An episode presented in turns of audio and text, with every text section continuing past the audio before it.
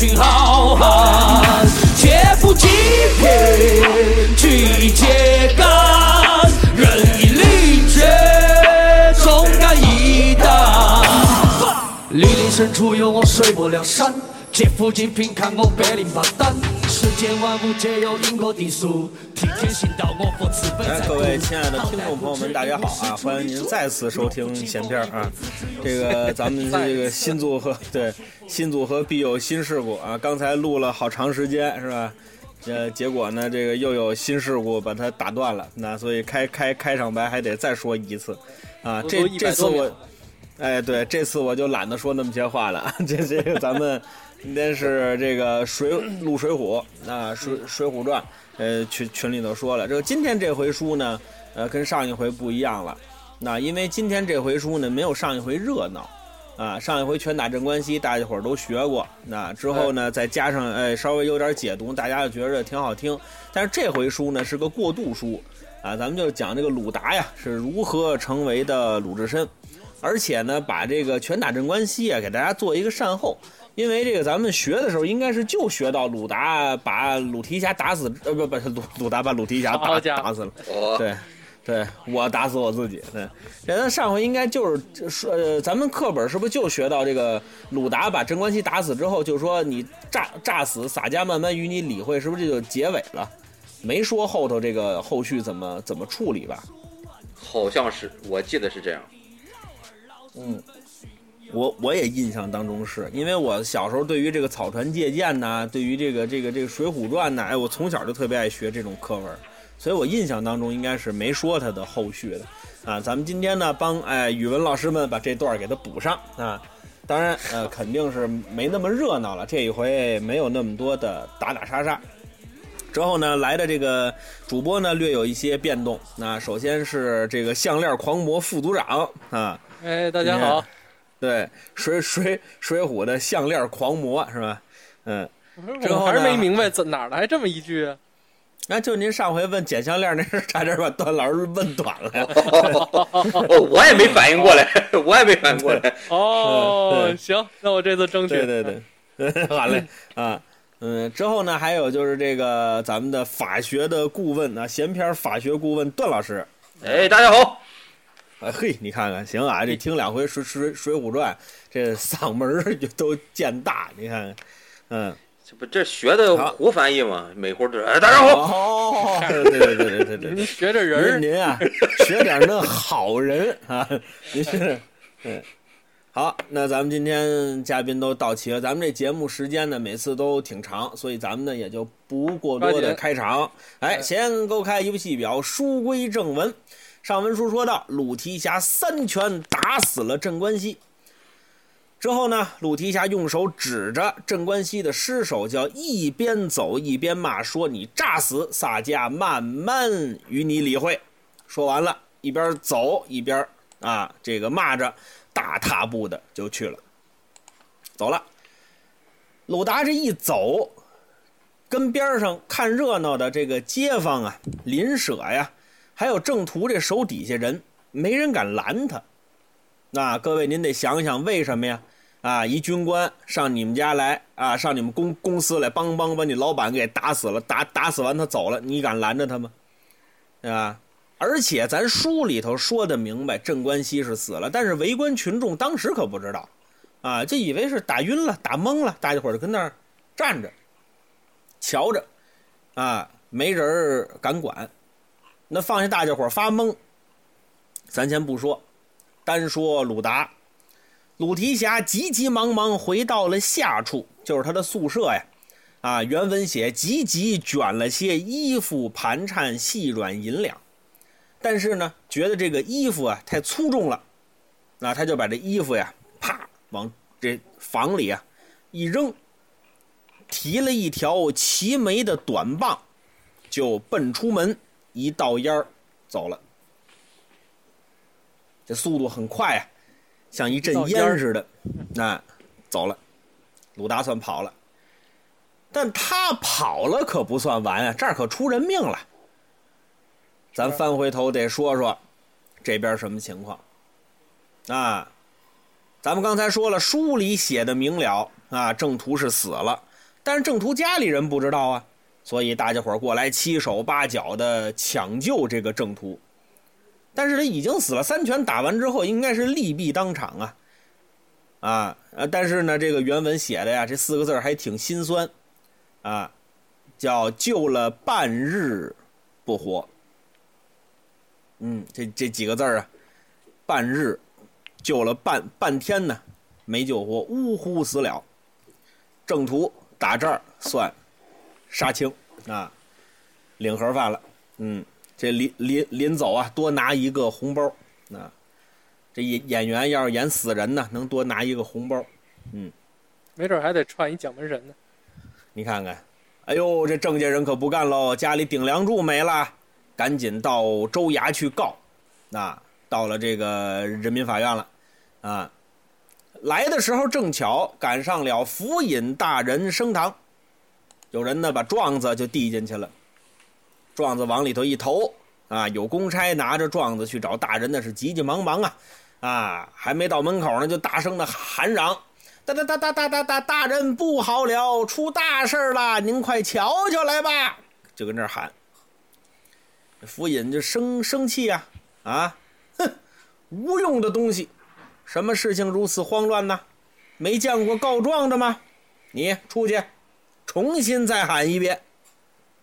那公差没辙呀，就站门口喊上了：“大人，小的有状纸呈上。”府尹一听，这做派起来了，嗯，这才像话。来，呈上来，叫本官一官。哎呦妈呀，坏了！这 好，怎么这状子里头有鲁达呀？一桩人命案子，攀扯了鲁达在内，啊？虽然说这个鲁提辖这提辖官官职不大，但是其中可牵扯啊经略相公啊啊！你知不知道里头有鲁达呀？嗯，你为何还在此处悠哉闲逛？你个无用的东西！这公差说这话全让您说了，您着急是我们不是，不着急也是我们不是，对吧？您甭说这，您就说咱拿人啊，咱是不拿人啊。府府尹说了啊，照理咱们是应该抓。但是，其中牵扯太大。咱把人办来了，要是经略相公不高兴怎么办呢？啊，大人，我明白，那那意思咱们是啊，不抓。哎，那要不抓的话，那与国家的王法有碍呀，对不对？所以这事儿不简单。那咱们呢，得好好想想，这事儿要干好了，咱们爷们儿，嗯。叫谷子地里长高粱，咱算冒了尖儿了。悬崖边上摔个倒栽葱，咱算出人头地了啊！您这么个出人头，你你甭说那个啊。话说回来，这事儿要办不好，咱就猪八戒照镜，咱里外不是人了。到那时候，官老爷我这官运可就是这个根子不正，我这歪了苗了。这朝里头，你想想，妲己娘娘请客那全是妖啊！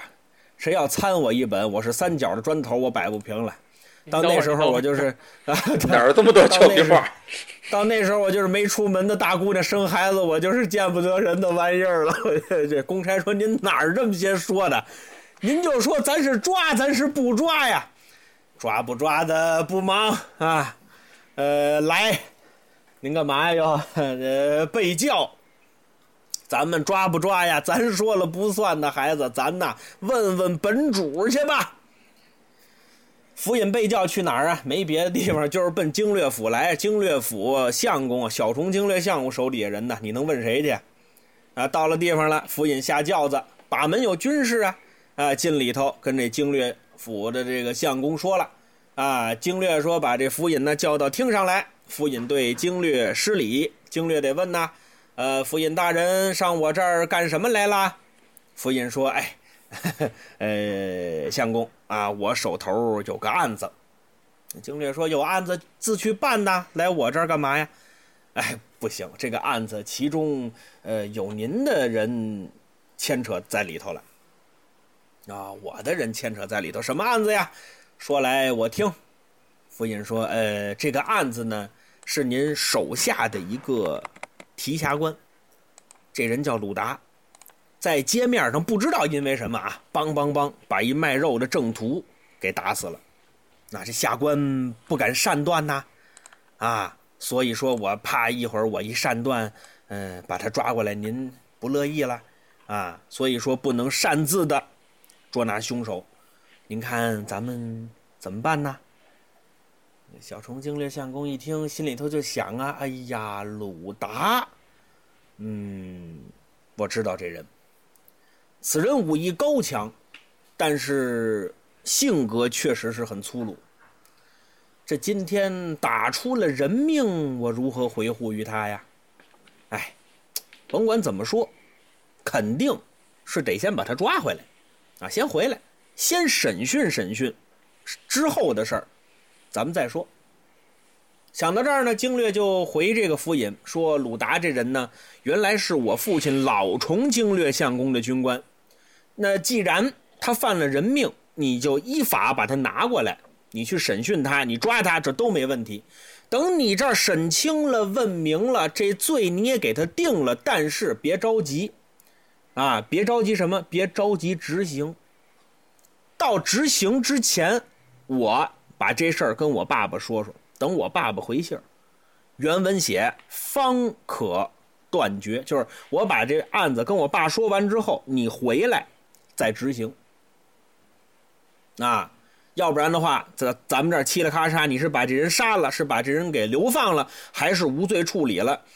我回去跟我爸那儿没交代，啊，呃，要不然咱们他那边一生气，咱俩都不好看，明白了吗？哎。下官明白，下官明白。边说边退，这府尹呢走了。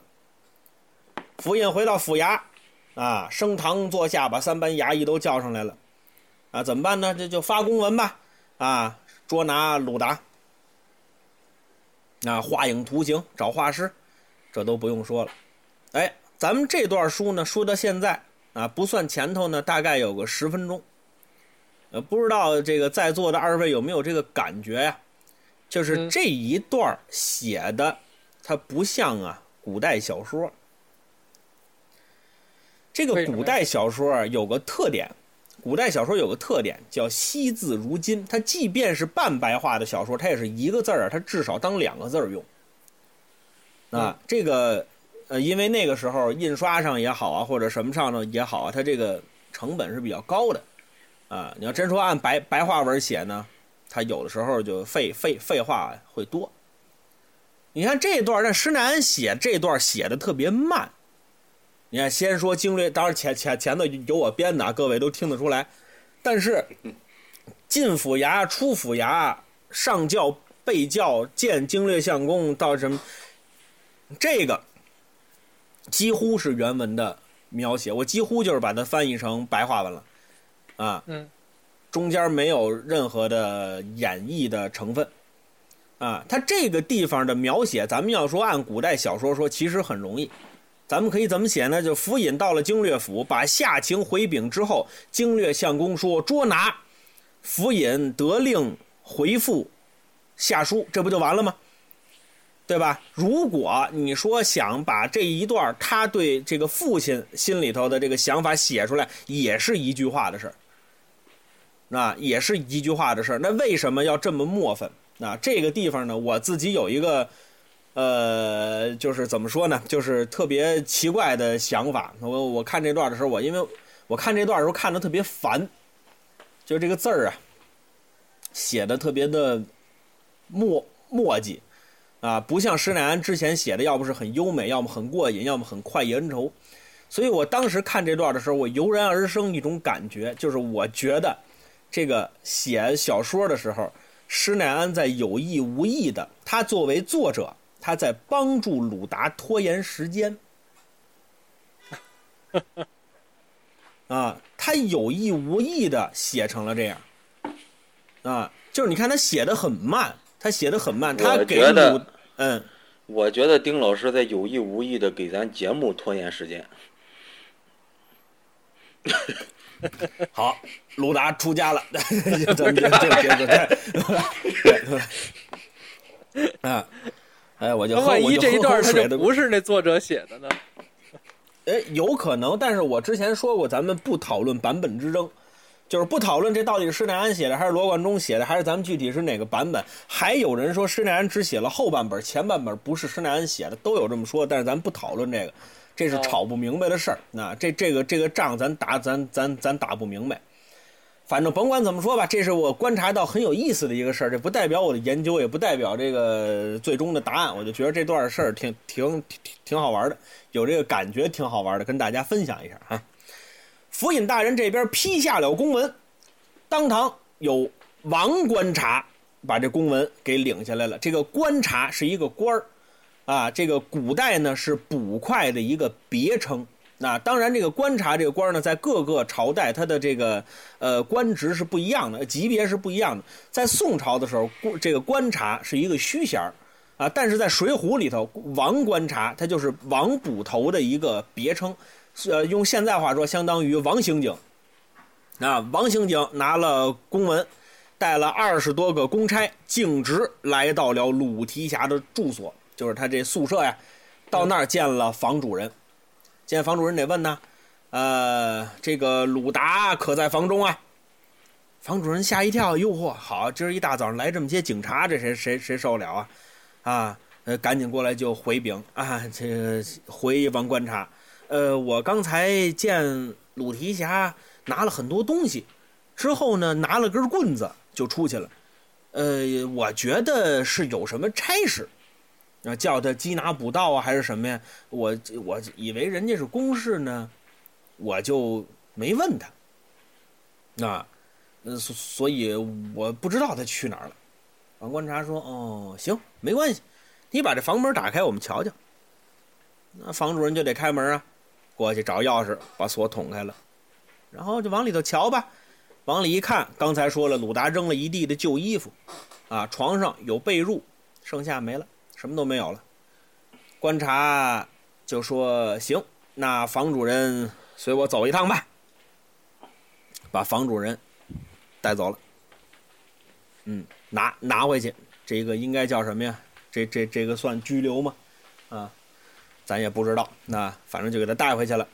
王观察也算是尽职尽责啊，把这个这这个粥啊。啊，咱们这个原文写叫“寻州南，走州北，捉拿不见”，找了一圈，也没找着这个鲁达。啊，王观察没没抓着，回去原文写捉了两个邻舍，这个邻舍就是街坊四邻的意思啊，邻居街坊。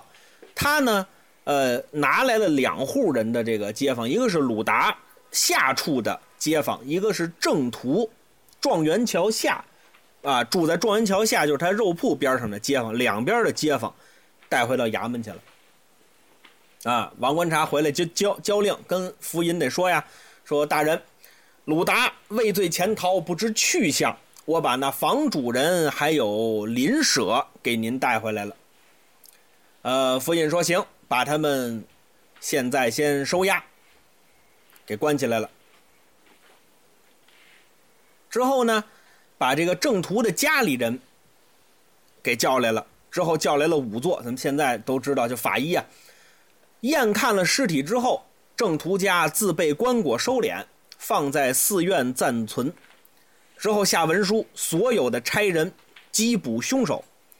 原告人呢，把这个郑屠的尸首领回家，把字儿签了，把尸首领回家。在这地方有一个判决。那就是这个咱《水浒传》出现的第一个，啊，正式的官方就法院的判决。这待会儿请段老师给我们说说啊。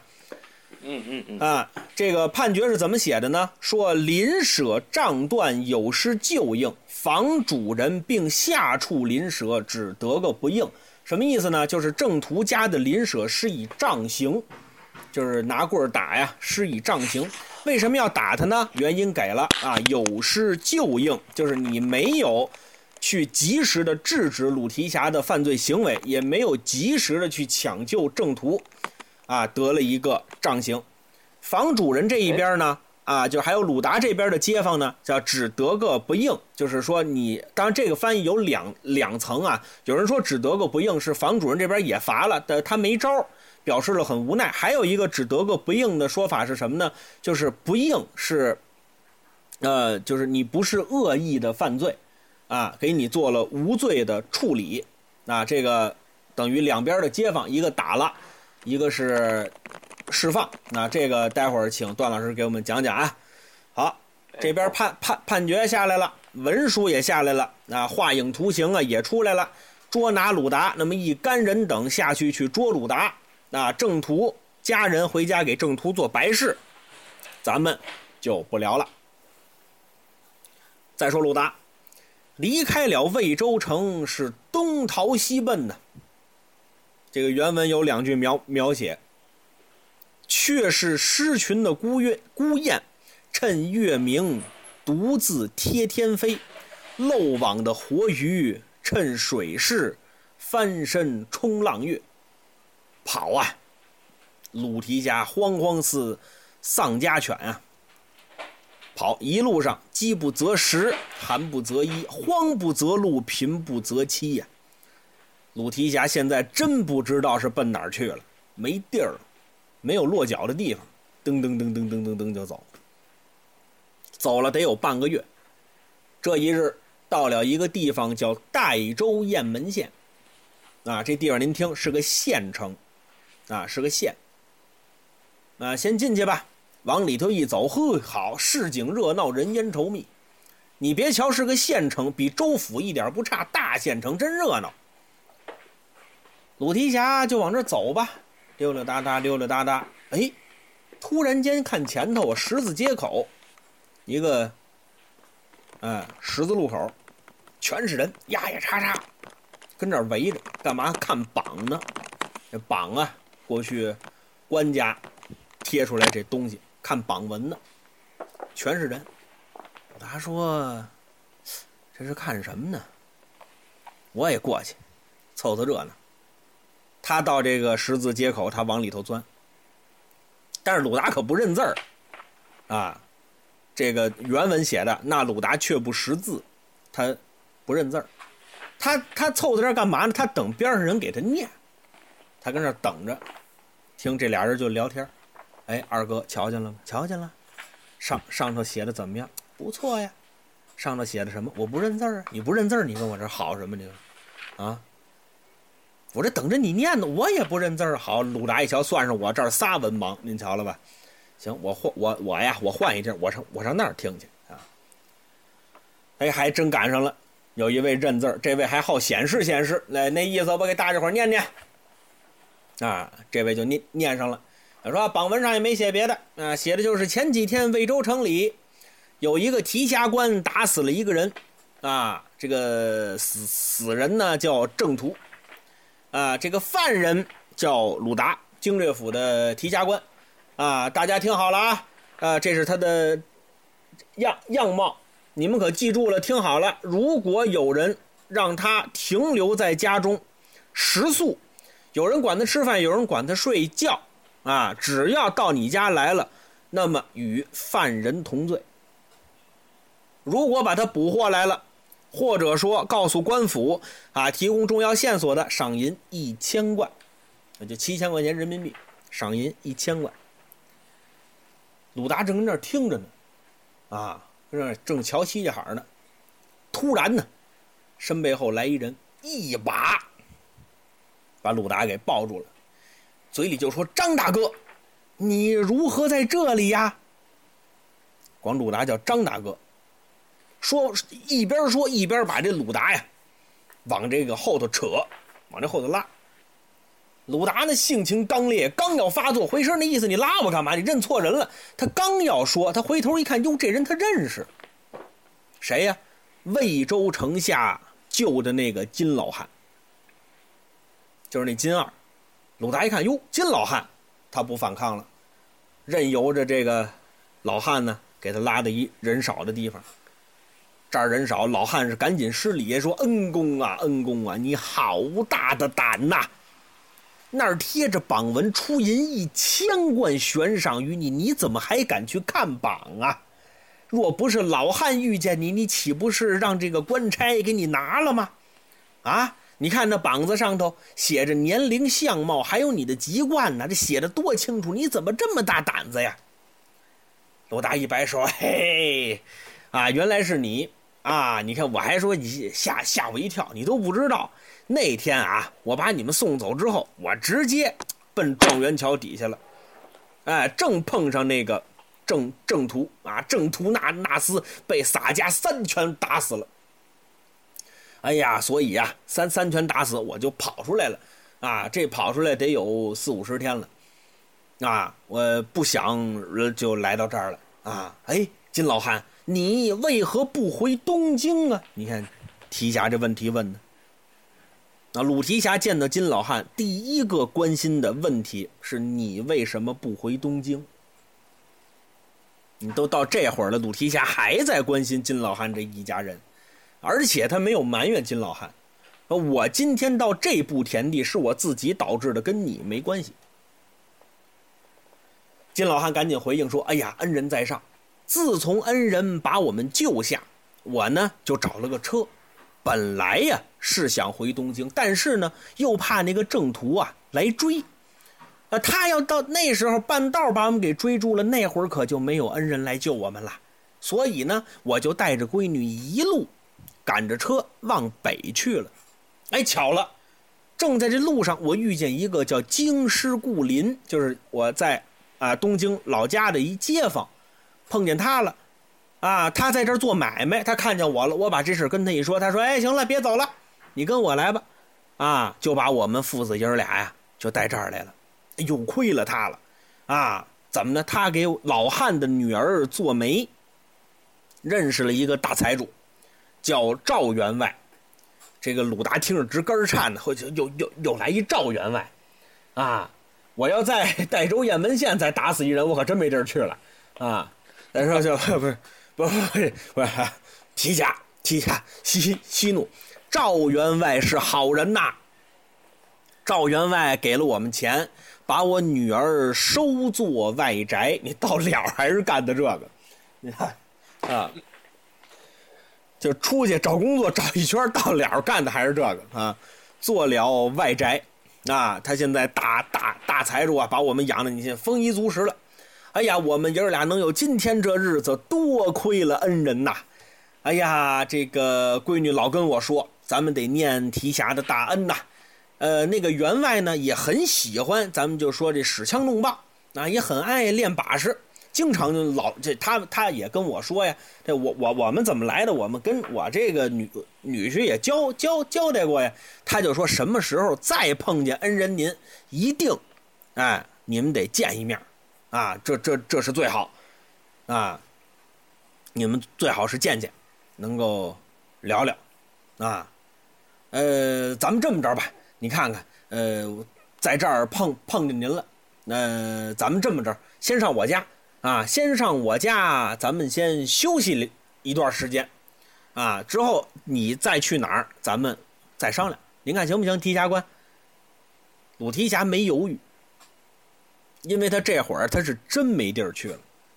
他跟金老汉说：“行，那咱们就走吧。”走了，走了不到半里就到了。嘿，老头现在住的地方气派，好，这。漂亮极了，那咱就没咱就没字儿了。那金老汉进来，中花园厨房带茅房，哎，对。好，金老汉家直肠子吃完就拉。金老汉一进门一挑帘，冲里就喊：“哎呀，我儿，赶紧下下楼，大恩人来了。”打里头，金翠莲就出来了。哎呦，这姑娘现在跟那会儿也不一样了，叫浓妆艳抹，打里头呜就出来了。啊，爷儿俩把鲁达让到正中，那鲁达居中一坐，这个金翠莲过来赶紧施礼，说：“如果没有恩人搭救，我们怎么能有今天呢？”鲁达抬头再看这女孩原文写，另是一般风韵，跟以前大不相同啊。之前是落魄呀，啊，原文在这大段的描描写，但总之就是漂亮了。这姑娘好看了。啊，你想现在化妆也化好了，啊，营养也上来了，更漂亮，嗯，这个面面这面色呀也红润了，小小姑娘真不错。金翠莲过来连拜了几拜，跟这个鲁提辖说：“说恩人上楼请坐。”爷儿俩把鲁达请到二楼。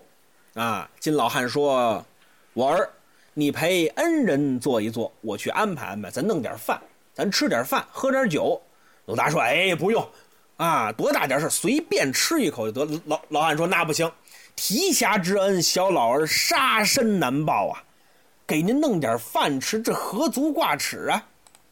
把这金翠莲留在这儿，让鲁达跟这儿坐着啊。你说你伺候着提提辖官，这个。金老汉就下楼了，下楼之前把家里头最得力的下人都送到这儿来去照顾鲁达。那金老汉上街就买吃的，买什么回来了？原文写的是鲜鱼、嫩鸡、让鸭、肥炸。你前前头几个不用说啊，肥炸是什么东西呢？啊，炸呢是一个鱼字边一个炸。我呢特意的。问了咱们这儿知名的博物学家信福臣老师，这个肥肥炸是什么？他说肥炸要么是鲜鱼，鲜鱼碾的那种鱼泥，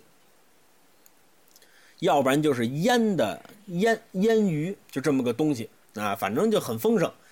端上来了啊，时下的果子呀、蔬菜呀也买回来了，这顿饭非常丰盛。把菜都摆好了。啊，往楼上的一摆，酒也烫烫得了。父子二人跟鲁达是轮番的把盏呐，就说怎么怎么感感谢他吧。哎呀，喝着喝着，这金老汉可就不知道是酒劲上来了还是怎么着，翻身扑通，给鲁提辖就跪下了，叫拜谢，给提辖吓坏了，赶紧就搀。哎呦，老人家，这这这这怎么能行？您您您快快快快起来，快起来！金老汉说：“恩人呐，您是不知道啊。”我们到这儿之后，刚落下脚，就做了一个红纸牌上头写着您的名字。我们是晨昏三叩首，早晚一炉香啊，就在这儿供着您呐。没想到今天恩人能够亲自到此，我是怎能不拜呀？啊，我们到这儿给您来红牌天天对着您名字就磕呀。今儿您真身到我们这儿来，怎么能不拜您呢？鲁达这一咂子手，我说我这好，我说我这怎么这么倒霉呢？我活人受香，你受了吗？你这，行行，您您您起来吧，啊！但是原文鲁达不是这么说的啊。鲁达说，啊，鲁鲁鲁达这个人他不抱怨自己，那他也不抱怨命运，呃，鲁达这个人很很看看得开，他是个随随遇而安的人，啊，谁也不抱怨。鲁达说，啊，这个命。是我自己选的，跟他人无关。啊，鲁达说呢是，啊，却难得你一片心，就是你记得我的恩情，我已经很很开心了啊，很难得你这片心，咱们仨就喝吧，甭甭弄这个，喝。仨人滋儿喳的，正喝着呢，坏了，怎么楼底下突然传来一阵打斗的声音，楼底下打起来了。鲁达一听楼底下有乱，赶紧推窗往外一瞧，见楼底下二三十个人。手里拿着白木的棍棒，嘴里头喊着“将贼拿下”，要拿人。领头的嘴里也喊也喊“休叫这贼跑了”，要抓贼。啊，跟这喊，今天一定得抓住他，对，一定得把他打了。鲁达一看坏了，这是官府的人，这官面上，我刚才跟大街上准有人把我瞧见了，上衙门给我告了。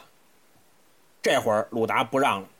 蹭冷一下站起来，唰啦，手里这条板凳攥手里了。那意思，你们要上来，我就拼命，大不了就打架呗，我就跟跟跟你们打。别瞧这二三十人，鲁提辖不往眼里头放，啊，我要真说打出去，这二三十个人未准拦得住我。鲁达这刚要拼命，金老汉一把把鲁达给摁住了，恩人别动，我下去瞧瞧。老头这把鲁达给劝住了，自己下楼了。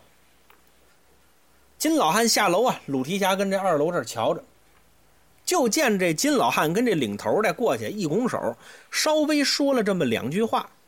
哎，这领头的刚才啊，这眉毛还皱着呢，但是跟金老汉说完这两句话之后，哎，这眉毛还开了，还有笑模样了。哎，说说俩人都乐乐乐起来了。这个领头的回身一摆手，哎，那二三十人散了，都走了。这领领头的下下了马，跟金老汉到里头来了。这刚一进来呀，金老汉冲楼楼上喊：“大恩人呐，快快下楼，有朋友要见你。”他说：“朋友？什么朋友？我在这儿谁也不认识，我哪儿来的朋友？”但是金老汉都说了，那我下去吧。腾腾腾腾腾下楼了。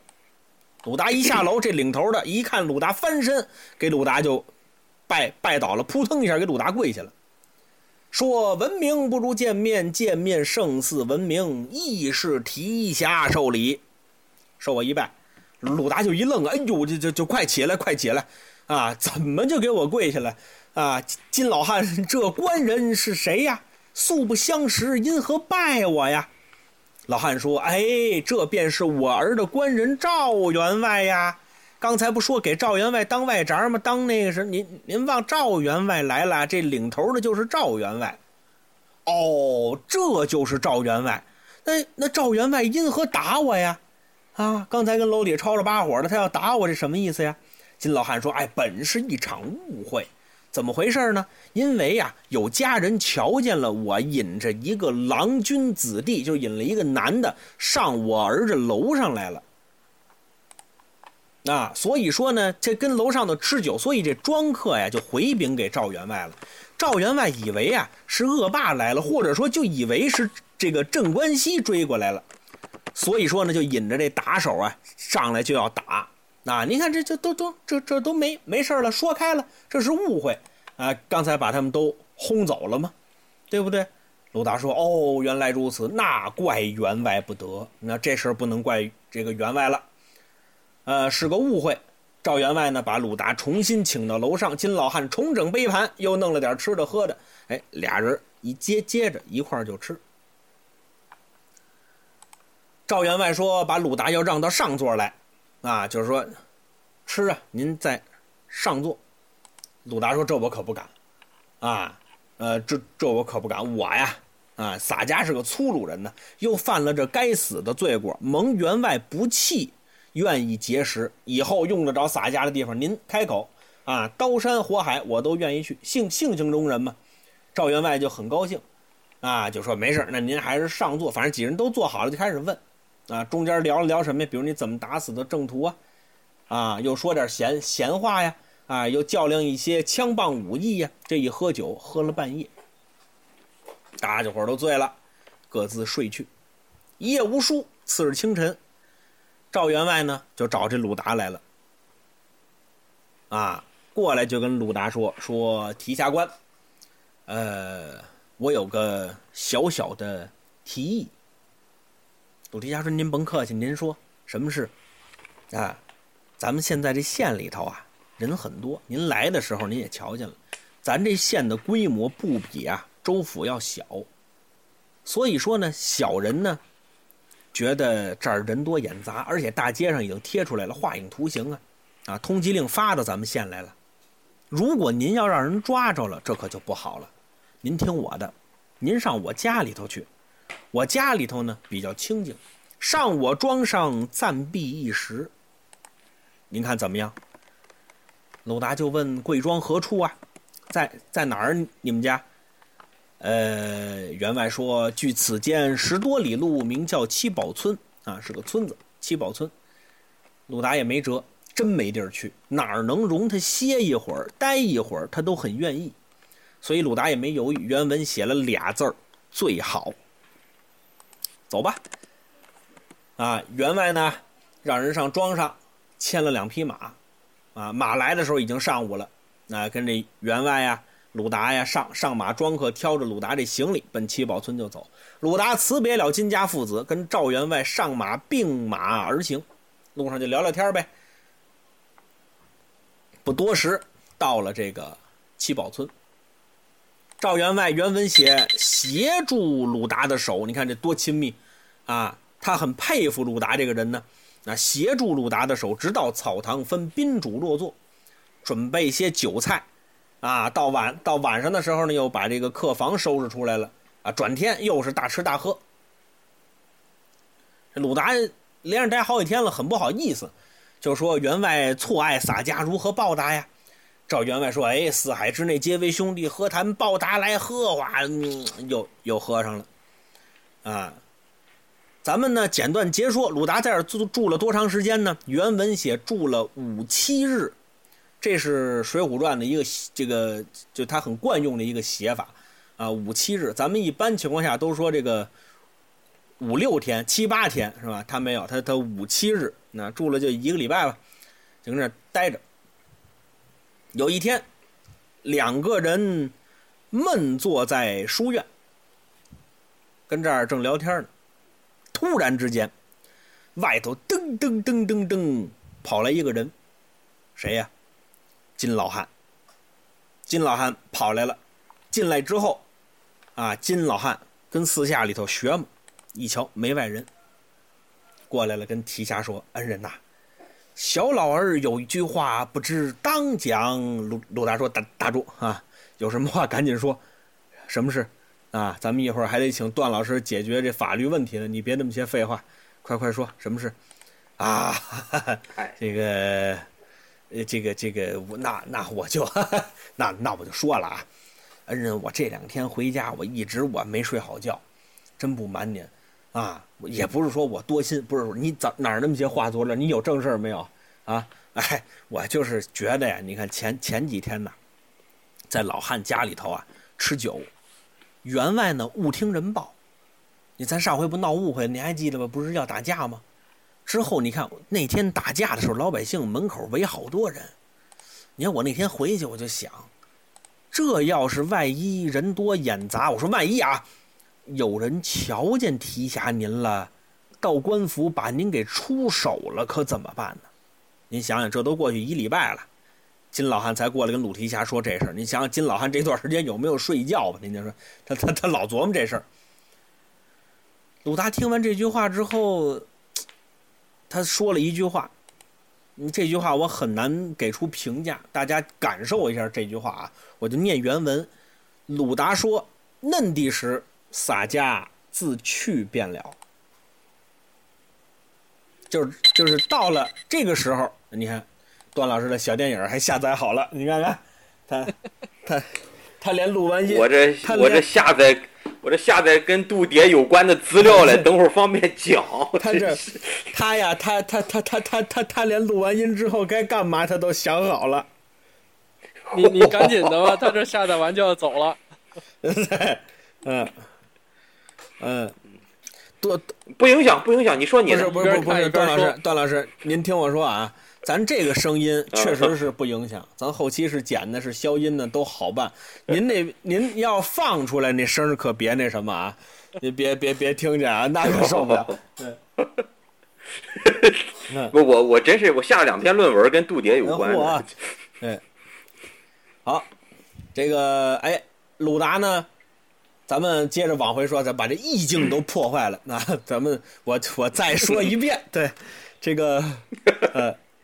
鲁鲁达呢是说，就是说这金老汉说说，万一让人看见了怎么办啊？那要是把您给出手了怎么办？鲁鲁达说：“嫩地时洒家自去便了。”啊，就是说真要有人抓我，那我就走，那我就走呗。你看这这话，就鲁达对于自己的境遇，他是完全接受的，包括他跟赵员外说洒家犯了该死的罪，他也没有不承认这个事儿，他也不认为。啊，像即便像镇关西这样该死的人，我把他打死了，啊，我在正我我虽然说我在道德上我很正义，但是他也没说说我在法律上我不接受，啊，他也没有抱怨国家的法律，他完全接受，啊，之后呢，这个我今天落到这步田地，我再遭罪，这一切的责任都在我，跟其他人是无关的。嫩地时洒家便就自便去，就是就去了，我我就走了。然后这儿能让我过两天舒心日子，我很高兴。那真要有人出手，那我就走呗。但是鲁达有地儿去吗？他没地儿去啊。但但是那又能怎么样呢？那我就走吧，走走走一步看一步呗。这怕什么呀？没没什么可怕的。啊，这个往后啊，鲁达还会有更让人心里头发堵的地方啊。这个咱们。往后再说，但是鲁达竖在这儿是一标杆往后任何人在碰到逆境的时候，跟鲁达比，那都不叫玩意儿。啊，鲁达表现了一个满不在乎，但是赵员外可往心里头去了。赵员外说：“哎，我也想留提辖在此，但是听啊，我这个二老丈人一说，他确实是有问题，恐有个山高水低。到时候如果说官府出手了，连累到我这儿，我想提辖您心里也过意不去。呃，如果说……”那样的话说，真在我这庄上啊，把提辖给办了，我这脸上也不好瞧，啊，而且把您赶走了，我脸上也不好瞧。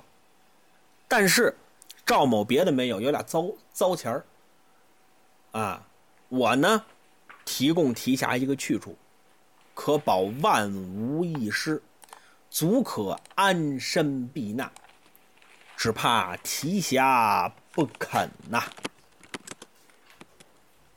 你赵赵员外说了，我有个去处能让你安然无恙，但是怕提辖不肯。这句话很明显的表达了出来，我是有个去处，但是这个去处自我想来，对提辖您来说，这个去处对您可能有一定的伤害，不知道您愿不愿意？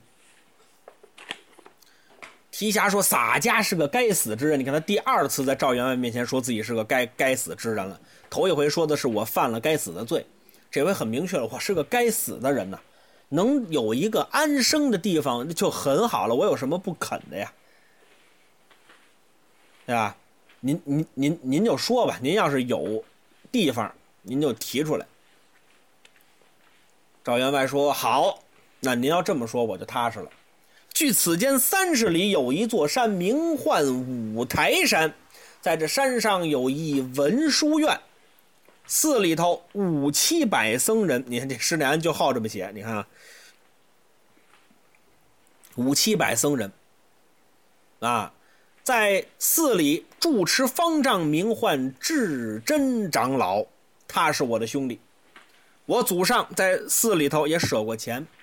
原文写叫施主谭月，啊，这谭月也是施主的意思啊。那谭月是梵梵音啊，就梵文啊，念谭月。赵员外接着说：“说我曾许下剃度一僧在寺里，啊，这个剃我曾我曾许下剃度一僧，这个许下有两个意思。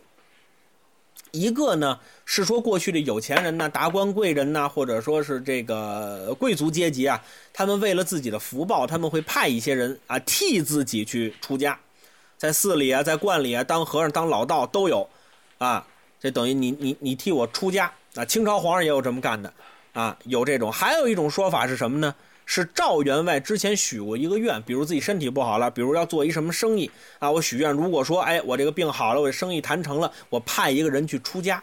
有两种说法，您觉得哪个合理？您听哪个就完了。但总之，赵员外说了，说我在寺里头，啊，许下了，我要在那儿出家一个人。而且已经买下了一个五花渡牒，刚才你都听见了啊，噔噔噔噔噔，他都，啊，买买下来了，下来了啊，听听见了啊，买下一个五下载下来的这个五花度牒，啊，这度牒呢就是出家人的凭证，啊，就这个皈依证啊，或者您现在上寺院呢，看道道士他们都有证证件，啊，这个度牒呢非常贵。啊，据我查呢，在宋朝要买一个和咱们现在钱大概三十万到五十万左右，啊，因为这个度牒呀，它非常重要，因为这度牒是国家严格管控的。它为什么要管控？因为你出了家了，你有度牒了，你可以免徭役、免赋税，啊，所以国家必须严格管管控。你要想象一下，这个国家，我刚我刚才这个下载论文啊，就是为了要查为什么这玩意儿那么贵。嗨。因为可以免徭役、免赋税。下下个电影。喂，等，嗯，呃，等会儿，等会儿给大家再多解释两句。丁老师继续。而且包括说，像一些人命官司，可能也不用追究了啊，因为赵赵赵员外说了，保你万无一失啊，是吧？你在这儿肯定行，只要有这度牒还没填名呢，你这儿一点头，我就给你填，我就给你填这名，这就是你的了啊。如果说。你这儿只要愿意，度牒给你，你出家的一应事务，赵某承办，我来帮你，全都我帮你，怎么样？啊！鲁提辖一听这话，当时没反应。原文写他寻思，你看，这个鲁提辖是一个很有心眼的人，他他他琢磨啊，他琢磨啊，说如果我离开这儿啊，就我从如果我从这儿走了，我能去哪儿啊？我能奔谁去啊？没有啊，对吧？我连史进都不如啊，史进还知道找师傅去呢，我找谁去？啊，不如原文写救了这条路罢了。鲁提辖一拍大腿，说：“承蒙员外做主，洒家情愿做了和尚。您替我做主，没说的了，我就当和尚了。”鲁提辖这一句“当和尚了”，鲁提辖自此之后再也没有还过俗。虽然咱们都知道后文书，鲁提辖这个和尚呢做的也不是特别的称称职，啊，但是他也没脱下过身上的僧袍，他一直是花和尚。他真的是一个随遇而安的人啊！这个精彩的，咱们留到下一回再说。好，员外说好，那咱们说定了。赵员外连夜准备衣服盘缠，再准备了点礼物。第二天早晨，让庄客挑了，奔五台山就来了。这赵员外不把鲁达送到寺中还好，这一送，送出来了《水浒传》热闹回目，鲁智深要大闹五台山。好，谢谢各位，谢谢谢谢谢谢谢谢谢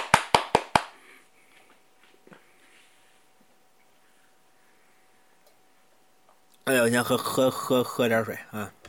真累着了，嗯，嗯，还行，这得盯一个钟头啊啊！这个来，咱们按照国际惯例啊，这个副组长您先聊一聊，嚯，啊，您对这回书感感感觉怎么样啊？感觉就是都是情理之中呗。你鲁达，呃，也没辙，但是就是说，在在那那个时代，怎么说呢？就你刚才说他，哎呀，我也不知道我要说什么。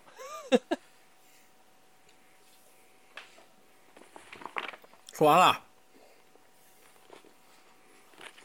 这个这个副组长可能比较适合，就是我说的时候呢，他跟我找茬，他他主讲可能不太适应，就是就是就是就是，这可能是那个时候的一种正常的状态。就是虽然杀了人了，但是也也也能够继续的，咱不能说逍遥法外，也能继续的，反正找找找个方式再生生存。然后就这个渡个人啊、许愿啊、渡人这种，嗯，在那个时候也是一种，我觉得也是一种开脱的方式。嗯嗯，反正感觉那个时候的小说就好多的都是都是这么来发展的这个情节，嗯，这是个过渡书，它并对，所以不热闹。所以后来对宗教管理就严了嘛。嗯嗨，嗯，行了，那组长说完了是吧？小电影老师吧，啊，嗯，嚯，这怎么这多多了这么一外号受不了？对对对对，断电影，来，段老师，还不如那光屁股躲猫后影呢，真是。把他想起来了。来，段老师给我们段段这电影吧，来。啊，不，那个今天呢，今天这个丁老师说的这个看起来情节少了一些，温一些，呃，涉及的法律问题也数量上少一些，但实际上我觉得，呃，丁老师提之前呃私聊问我那几个法律问题，我觉得还都蛮有意思的，可以聊在深深度上，其实还我感觉比上一期还要再深一些。啊，那好啊，呃，我还我还特意去查查了一些关于宋朝的法律的一些一些东西，但是有一些我没查到。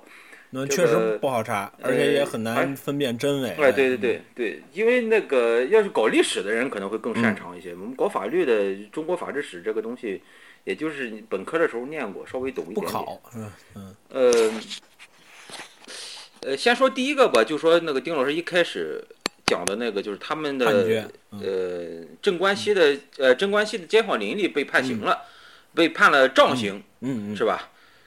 呃，首先是第一个，呃，也是就是我们中国法律的一个常识问题，就是中国古代的刑罚到底有哪些种？呃，这个还是比较确定的哈。从唐朝开始逐渐明确下来的一个，呃，宋朝基本上沿袭了唐朝的这个刑法体系，叫五刑，就是五种刑罚，是笞、杖、徒、流、死，有笞刑、杖刑、徒刑、流刑、死刑。呃，然后呢，呃，这个死刑就不用解释了哈，死刑这这大家都知道是怎么个死法。然后前面那四个，笞刑和杖刑能放到一块儿来讲，然后徒刑和流刑放到一块儿来讲。这个笞刑和杖刑呢，表现形式都是，呃，这个这个打被打板子，呃呃，然后只不过呢是这个数量的不同，吃刑呢是。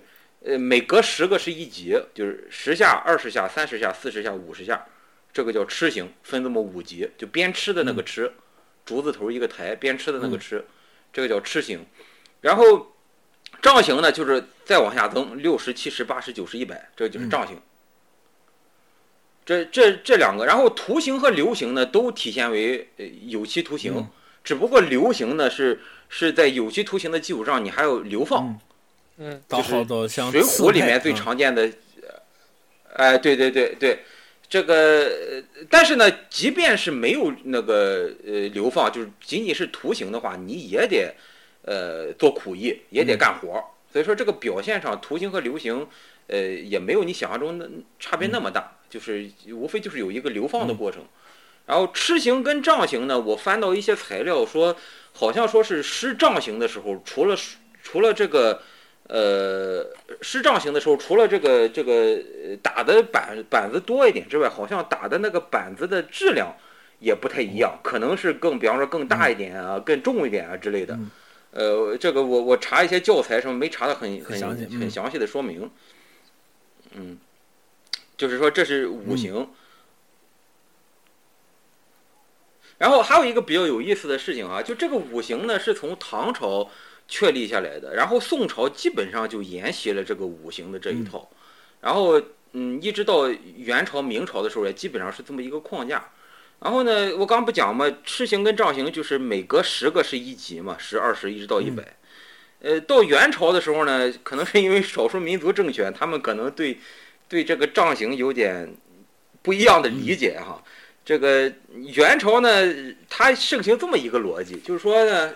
所以说你你犯了犯了法吧，我给你施加刑罚的时候呢，我要我要这个这个稍微稍微宽恕你一点，呃，所以说呢是你给你施杖刑的时候啊，天饶你一下，地饶你一下，呃，我再饶你一下，呃，所以说元朝、唐朝、唐朝跟宋朝都是十、二十、三十，每隔十个记呃记一记，元朝呢是从七开始，它是七、十七、二十七、三十七，嗯。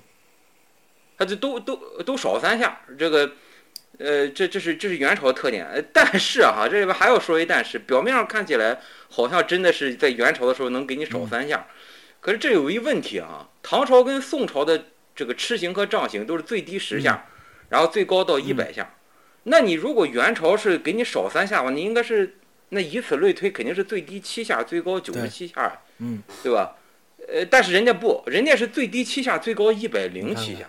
嗯，他不傻，你看，也就 就也就是说，元朝到底是少三下还是多七下，这事也不好说。对，这这个，嗯嗯。哎，所以这是这是一个一个就是说古代的一个刑罚的问题。然后呃，再一个就是说，这个丁老师问的这个呃镇关西的邻里，由于没有这个及时的救助镇关西，结果被。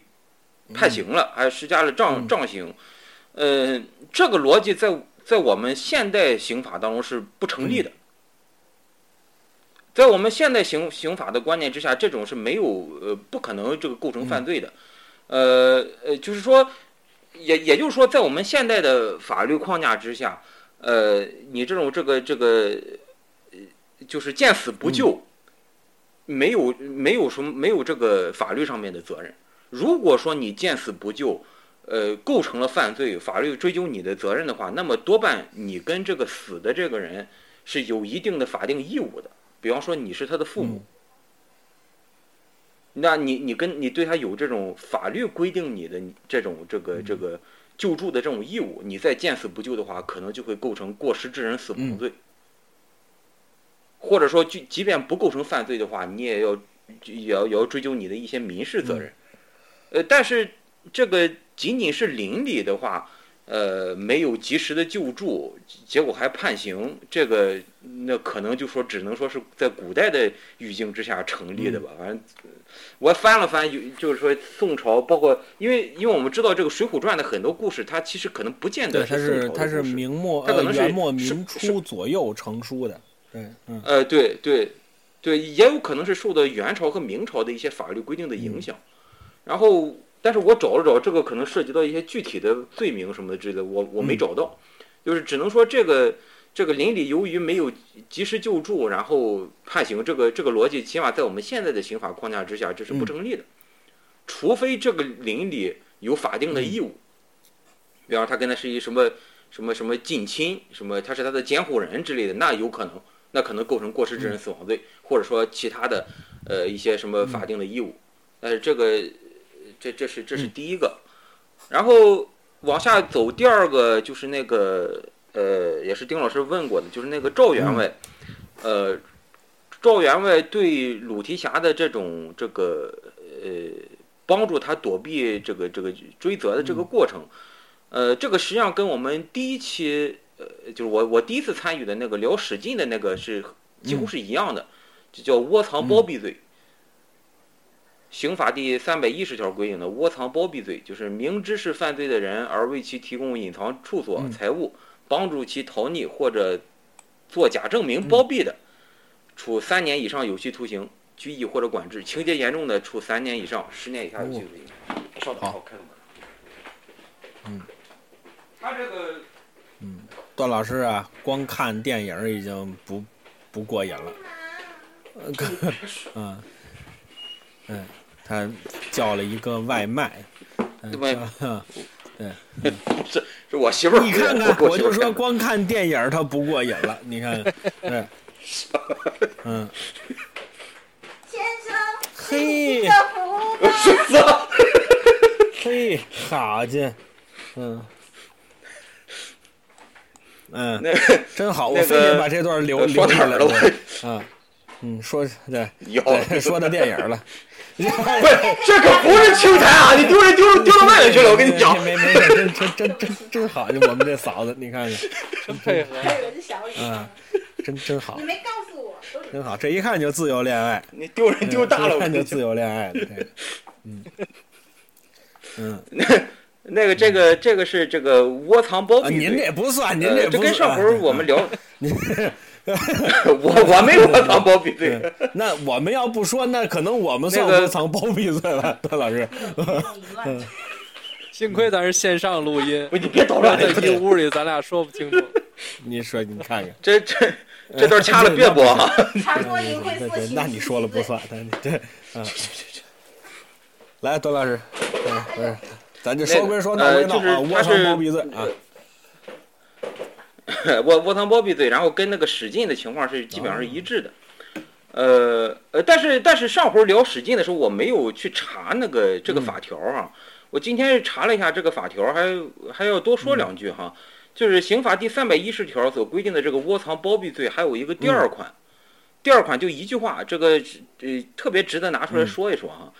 呃，第二款这句话说呢，说犯前款罪事前通谋的，以共同犯罪论处。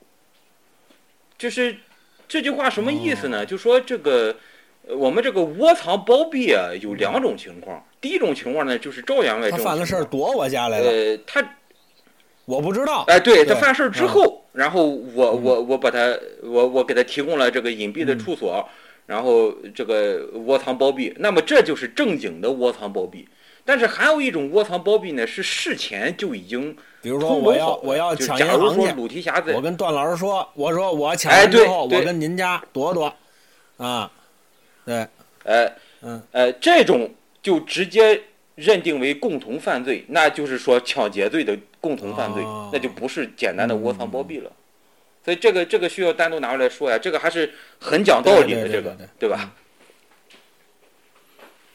然后这是赵员外的这个事情，然后第三个呢，就是到了那个呃渡牒了，就是呃就需要下片儿来看的那个渡牒。他自个儿老提，你看我都忘了你。对，呃呃，首先呢，这个这个渡牒，我刚才就是查了查了有这么几篇文章，我想我想我的想法是一开始能够查到他，就是说要是有明确的法律规定，你甭管哪个朝代。唐朝也好，宋朝也好，你甭管哪个朝代，要是有个明确的规定，说这个渡牒有相关的这个刑事犯罪的豁免权，呃呃，但是我没有查到。呃，现在那个国内的研究渡牒的，呃，大部分人还是谈的就是说他的这个渡牒的这个，刚才丁老师也讲到了，就是它有一个免免赋税、免徭役的一个功能。然后，呃，丁老师还说呢，这个度牒在宋朝的时候它是很贵的。然后我查到了一些呢，就是说这个这个度牒为什么会变贵的一些原因。呃，就是说就什么呢？这个，嗯，从唐朝开始的时候就已经有了这么一个现象，就是政府靠发度牒来筹集财政收入。就是说，它呃，这个，那你你可想而知啊，它度牒为什么贵？就是因为它有这个免赋税、免徭役的功能。那么很多人是觊觎这个功能的。那那有如果手头有闲钱的话，我我我这个拿钱买了一个度牒的话，哎，买我我就不用不用服徭役了。这个这是一个很很有价值的东西。呃，所以说从唐朝开始的时候呢，就出现了，就是说政府在缺钱的时候，通过发度牒来。那个筹集财政收入，但是唐朝只不过是有了这么一个现象，到了宋朝的时候就把这个东西玩烂了，就是靠发度牒来筹集财政收入，在宋朝时期就已经成了一种呃常见现象了，就政府这样用就已经用到手软了，然后而且度牒还可以流通转让。所以渡牒一度有了证券的价值，它算是一种货货币。很多人它它有一定的对，哎对对，性有价证券成了。好多很多人呢，很多人他买渡牒不是为了自己用，他是为了炒，就是为了低买高卖，然后再赚这个差价。是吗？哎，对对对对，所以说这个，呃，这个东西，那那你既然把它市场化，那它肯定价格会要走高嘛，对不对？呃，所以说这个是我刚才查到的这个这个东西。呃，从我们现代法律的角度上来看呢，这个呃就是但就是比较遗憾的，就我没有查到明确的这个法律规定哈。呃，就是这个渡牒，从《水浒传》的故事里面，起码上可以看出来，它是有一定的刑事犯罪的这种豁免权的。然后丁老师也今天给我留言的时候也谈到这个这个地方，就是我们现在还有没有类似的东西？那么，据我了解，起码在中国没有，起码在中国没有。那么，呃，古代有渡牒有这个现象的话，可能是跟比方说宗教信仰，呃，有有一定的关系。比方说，那个出于对佛教的一种尊重啊，或者怎样的一种考虑，这个咱们具体就不清楚了，可能需要请教研究历史的人。呃，那我们现在，呃，中国这种这个。刑法的这种管辖权呢，除非比方说是有有有这个大赦特赦，呃，我们每到这个一些重要的这个这个这有政治意义的日子上，有的时候还会有一些特赦。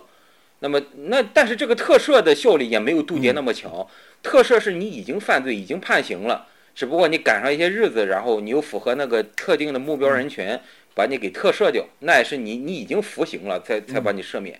但这个渡牒就直接，呃，你直接不适用这个本国刑法的管辖，呃，那在我们现在的法律规定里面，类似于渡牒的这种有这种这个刑刑法的这种豁免权的，就是只有一类人，就是有外交豁免权的那类人。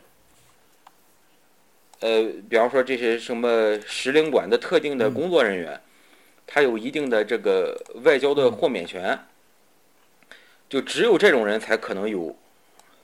这么特殊的这种权利，呃，这之前呢，我们，哎，稍等一下，我看看这个能不能查到一个明确的法律规定。啊？刑法第十一条，他说，享有外交特权和豁免权的外国人的刑事责任，通过外交途径解决。所以我们我们之前那个前段时间那个吴亦凡那个事情，我看很多网友都在网上关注，吴亦凡是外国人，他是加拿大人，这个他的这个他的这个身份会不会影响他承担刑事责任？这个不存在，因为仅仅是外国人的话，你不会影响你承担，呃，完全不会影响你承担刑事责任。而且我们好像刚刚判了一个死刑，也是加拿大人，就是那个贩贩毒的那个。这有印象，嗯，那个在呃那个贩毒的那个，哎、对，就说这个呃，除非吴亦凡是享有外交特权和豁免权，那么那就不能轻易的这个追究他的刑事责任，需要通过外交途径来解决。呃，甚至很多情况就就要把他引渡回回本国来来来处理，我们国家不能审判他。这种享有外交特权和豁免权的人呢，一般来说是一些就是政府的一些外交人员，像什么使馆、领馆的一些人员。啊，哎，对对对，呃，所以说其实这个问题也可以延伸开讲一讲哈，就是说这个，呃，就是我们刑法的管辖权的问题，嗯、刑法的管辖权呢，基本上是有这么三三个规则吧，就是属地管辖、属人管辖和保护管辖。属地管辖的意思就是说，你只要是在中华人民共和国领土上从事了犯罪行为，那么就归中国来管，这是属地管辖权。属人管辖呢，就是说，只要你是中国人，我就能管你。呃，这个呃，保护管辖的意思呢，保护管辖就是说，你看，如果我们只谈属地管辖和属人管辖的话，你就会出现一个尴尬：属地管辖是在我们国家领土上，嗯我们就能管；属人管辖是你是中国人，我们就能管。那么就会出现一个尴尬，就是如果一个外国人在国外对中国人实施了犯罪行为，我们按照属地管辖和属人管辖是都管不着的。嗯他他本身他是外国人，他又是在国外呃从事了犯罪行为，那属地管辖、属人管辖都管、管不着。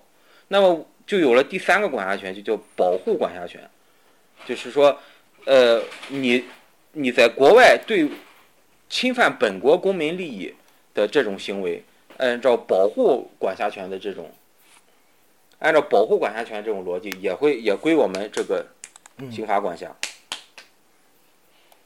这叫外国人在中华人民共和国领域外对中华人民共和国国家或者公民犯罪，这叫保护管辖权。这是这三个。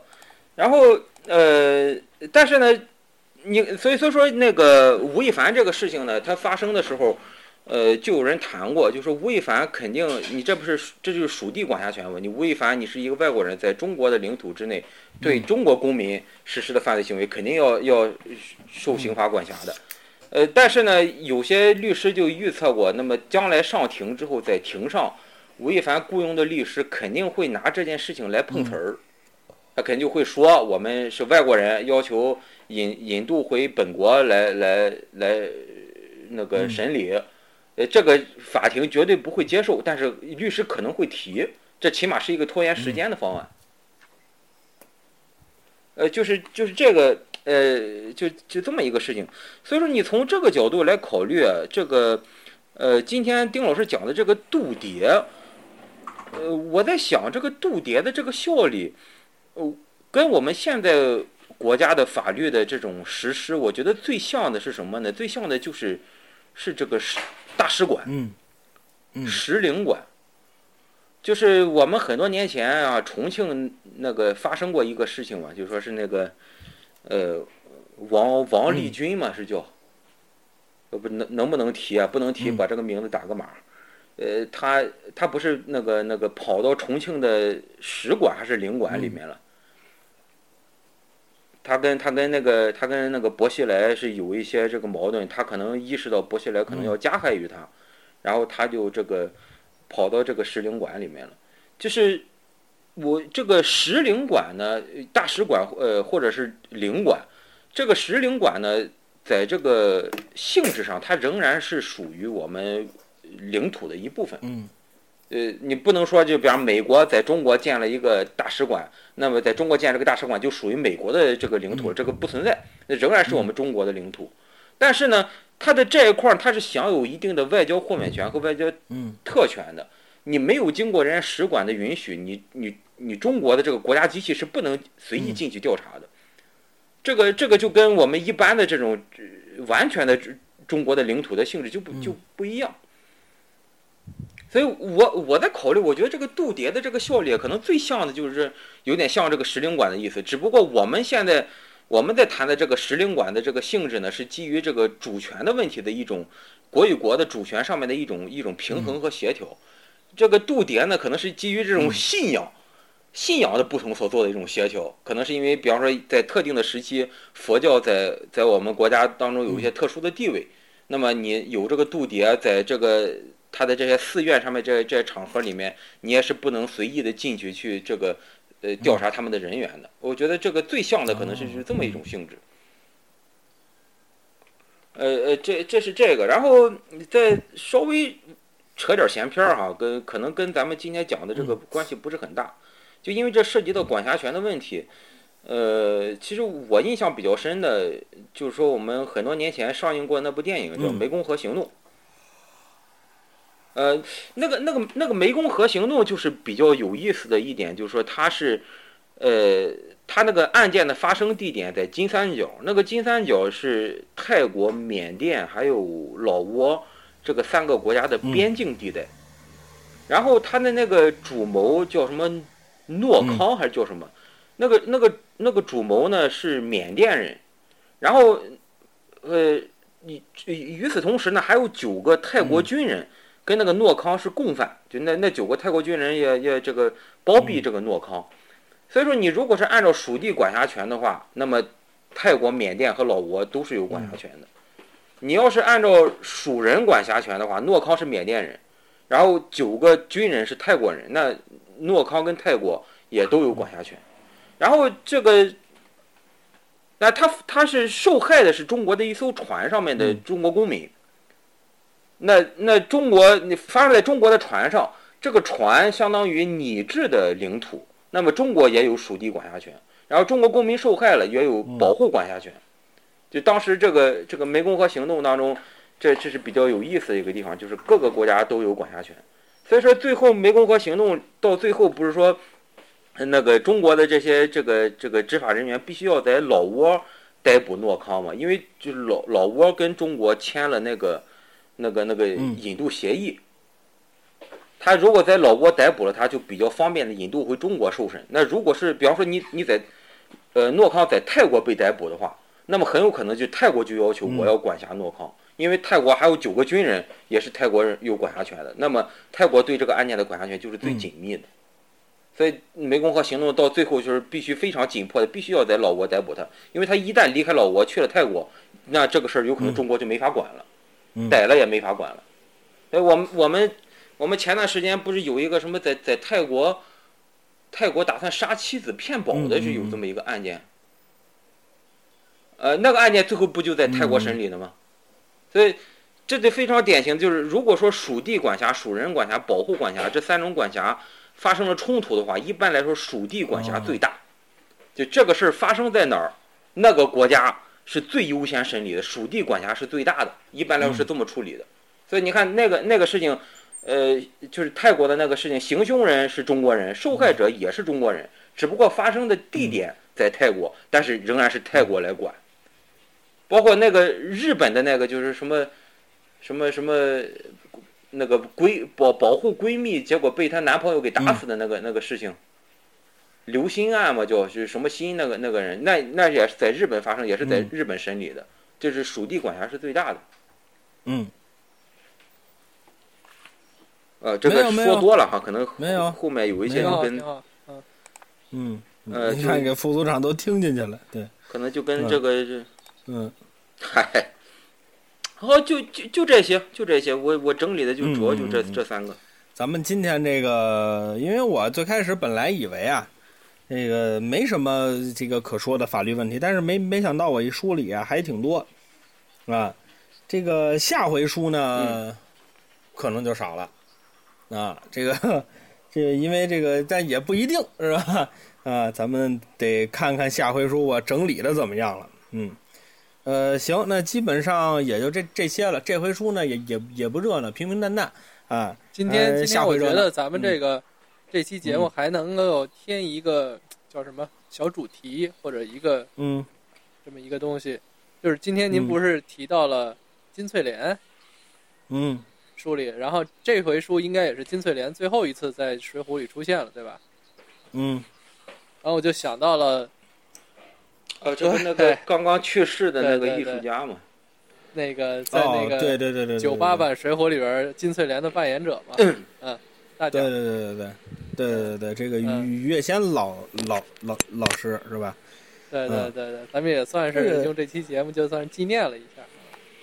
嗯，对，这个确实啊，这个于老师去世确实是没想到啊，因为这个他去世给我的震撼跟科比去世给我的震撼是一样的，就是嗯不是是这个你真是没有想到，比如今天有一天早上起来，我就迷迷瞪瞪的拿着手机，所有的头条嗯。都是科比没了。嗯，啊，就是就就就懵了，就是我我我我，就是我有时候到今就呃今天可能还好了，你前几个月之前你还跟我说说科比没了，我都不相信这个事儿。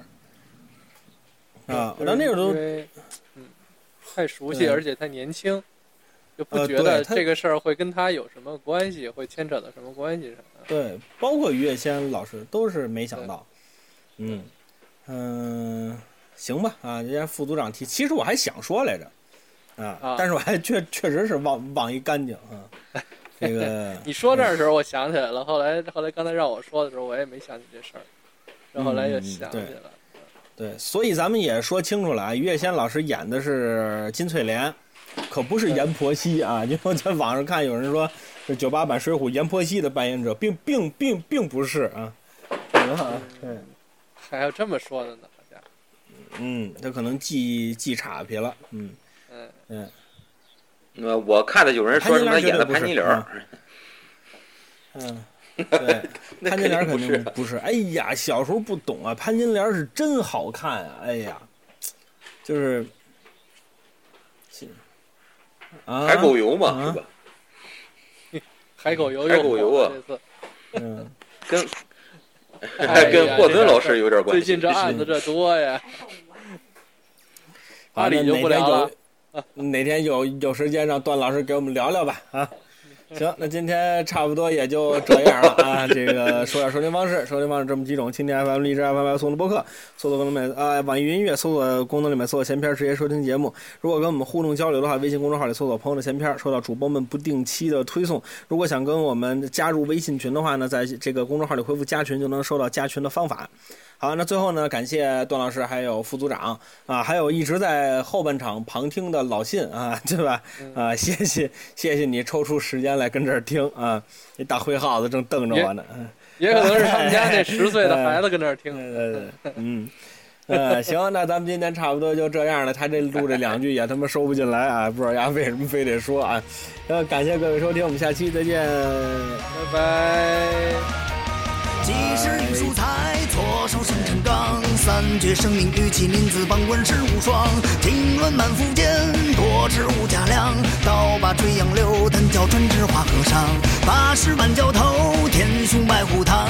五家有二郎，十八万就不过山岗。飘零传韩信，百川小李广。如云龙下山，青岛人斗法争高堂。铁牛斗玉牙，琵琶亭外生风浪。雷霆破山求仙，朱家兴无望。满身绣花色，